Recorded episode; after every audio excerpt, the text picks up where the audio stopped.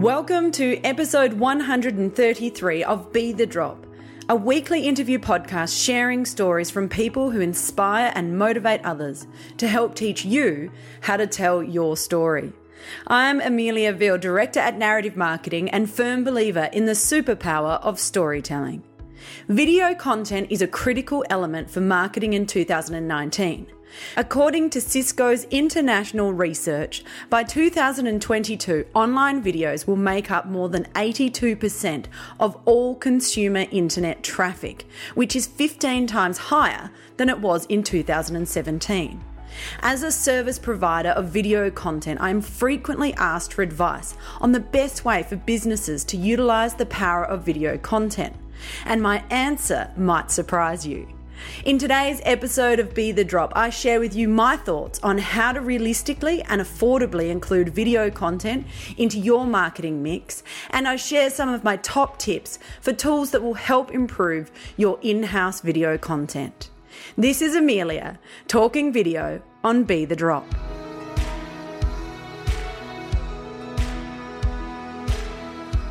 Want help creating video content? At Narrative Marketing, we deliver a full range of video production services.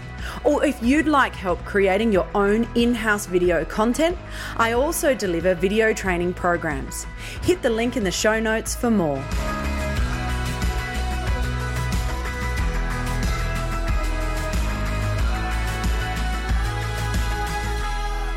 Hi, everybody, and welcome to today's episode on video, video, video.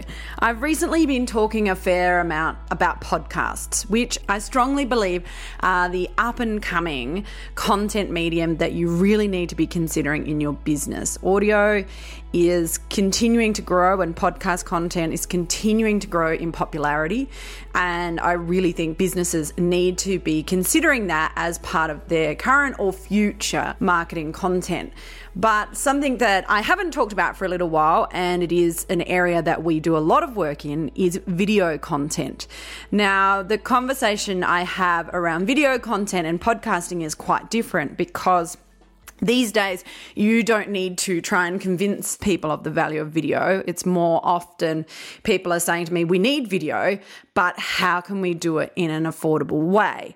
And that's a slightly different conversation we're having around podcasting because whilst it's growing, it's still a relatively new medium in business, but video is big and it's here to stay. In the intro, I mentioned that the statistic from Cisco, where by 2022, they're looking at 82% of all internet traffic is going to be video. So that's huge. So it's huge percentage. And if you think about your own consumer habits online, videos are very easy to consume. Uh, when I do a Google search, I will frequently hit the video tab after searching and see what are the top videos and potentially just get my information there without actually reading something uh, I've got a couple of other statistics from an article from Biteable that I'll share in the show notes, where 81% of businesses use video as a marketing tool, and that's up 63% from last year, and that's from HubSpot. And according to HubSpot as well, 78% of people watch online videos every week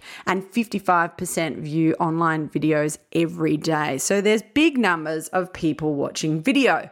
As I said, I don't think that I actually need to convince you of that. And that's not the question I get asked. The question I get more frequently asked is how to make videos work for your business in a timely and affordable fashion. And this is the aspect of my answer that is potentially surprising is that I don't think that all video content needs to be professionally produced. So, my advice when I'm really asked that question on how to include video into your business's marketing content is to include a variety of video, to have some professionally produced and outsourced, and then a quantity of some that is produced in house, updates and insights and little bits of behind the scene information that can have a higher frequency turnover. That type of content that humanizes your brand and makes you more than just a company and more than just a brand without blowing your marketing budget. Because externally outsourced video content does come with a price tag. So, obviously, if you're looking to outsource professional video content, we're amazing and you should talk to us. We have worked at Narrative Marketing really hard to make our video professionally produced video content really affordable.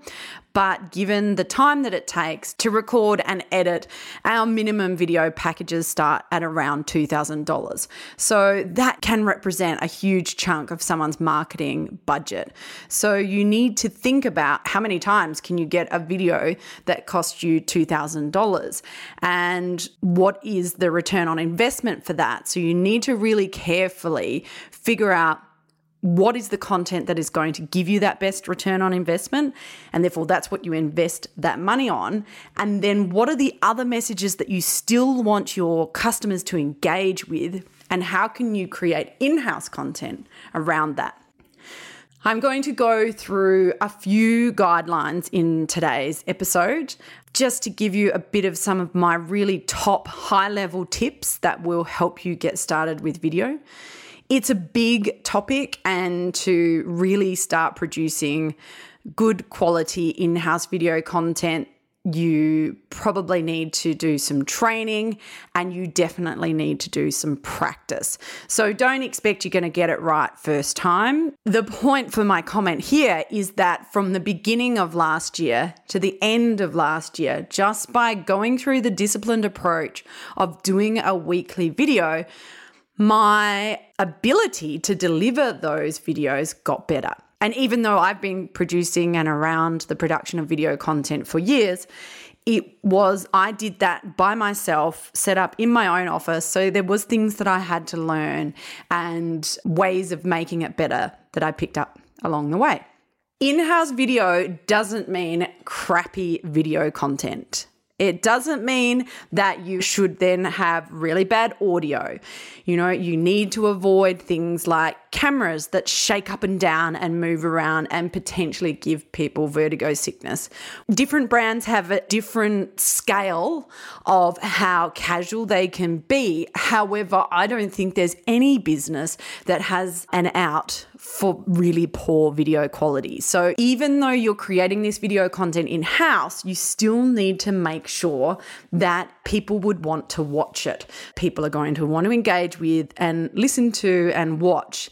But having just said listen to, a big thing to be aware of is that a lot of video content online isn't necessarily listened to. So you need to have the audio there and available for those people that do want to listen to it, but adding captions on screen and utilizing tools that can help you do that is a really important add on feature to be aware of. So, how do you make sure that your in house video content is of a good standard? Well, there are a couple of must have items that I think you need to have in your kit. And much of today's in house video content can be easily and cheaply produced using your mobile phone.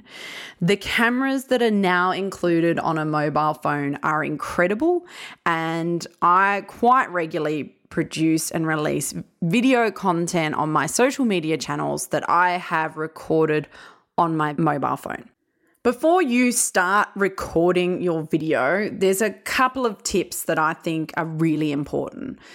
One of them is to know what you're going to be talking about. I don't recommend writing a script. Unless you're a professionally trained actor, it's actually very hard to remember and deliver with confidence scripted content. So, just trying to, you could write down the key points, know the framework of what you wanted to cover, have a beginning, middle, end, as with all stories, so that there is a framework around what you're going to deliver.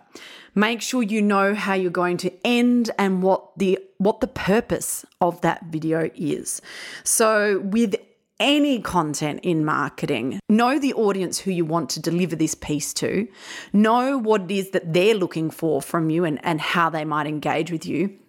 And deliver the messages that will help foster that connection.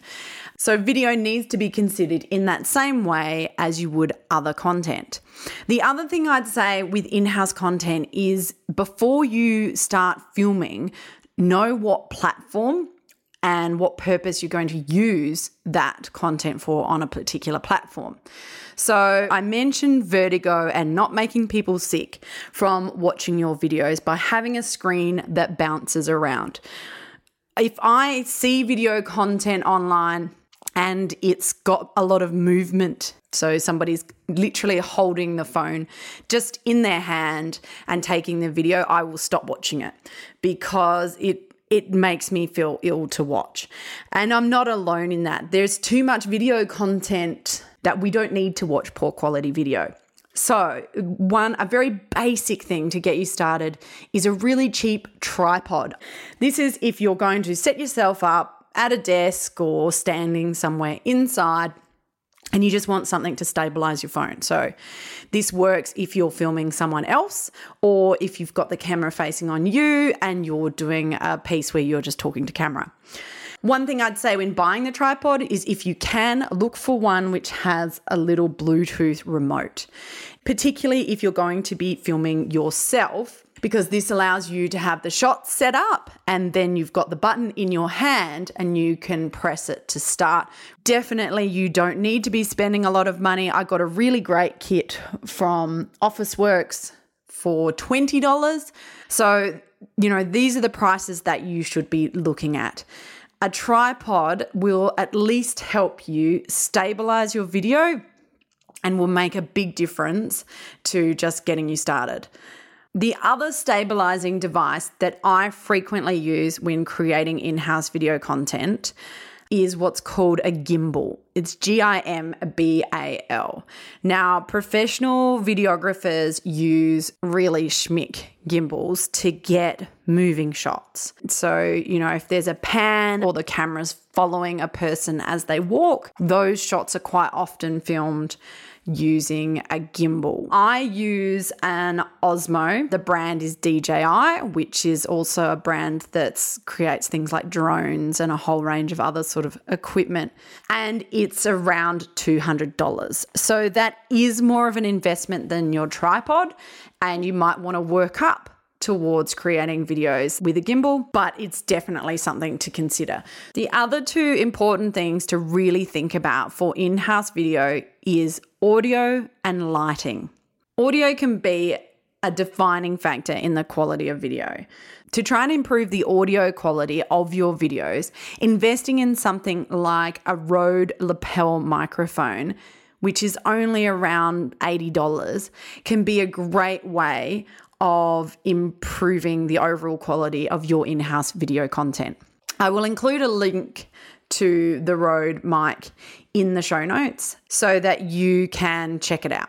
And then the second of those two things that I think you also need to consider is lighting. If you're filming inside, add additional lighting than your overhead room lights. When I'm creating my Facebook Live videos, I literally use a desk lamp. If you're filming outside, think about light and dark by shadows, you know, be really careful that you're not moving in and out of light and dark, and also be careful of not filming directly into the sun.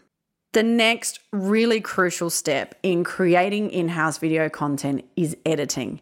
If you're doing a Facebook Live video, the great thing there is that you've avoided the requirement for editing but not all of your content may be suited to Facebook Live, and also building up for the confidence to deliver your content live on Facebook might take some time, and you might feel more comfortable if you can produce some in house videos that you can edit first, so that if you make mistakes or you're feeling a bit uncomfortable, you can do it a few times, edit it before you then publish. If you're producing content on your phone, there are a number of different editing apps that you can try.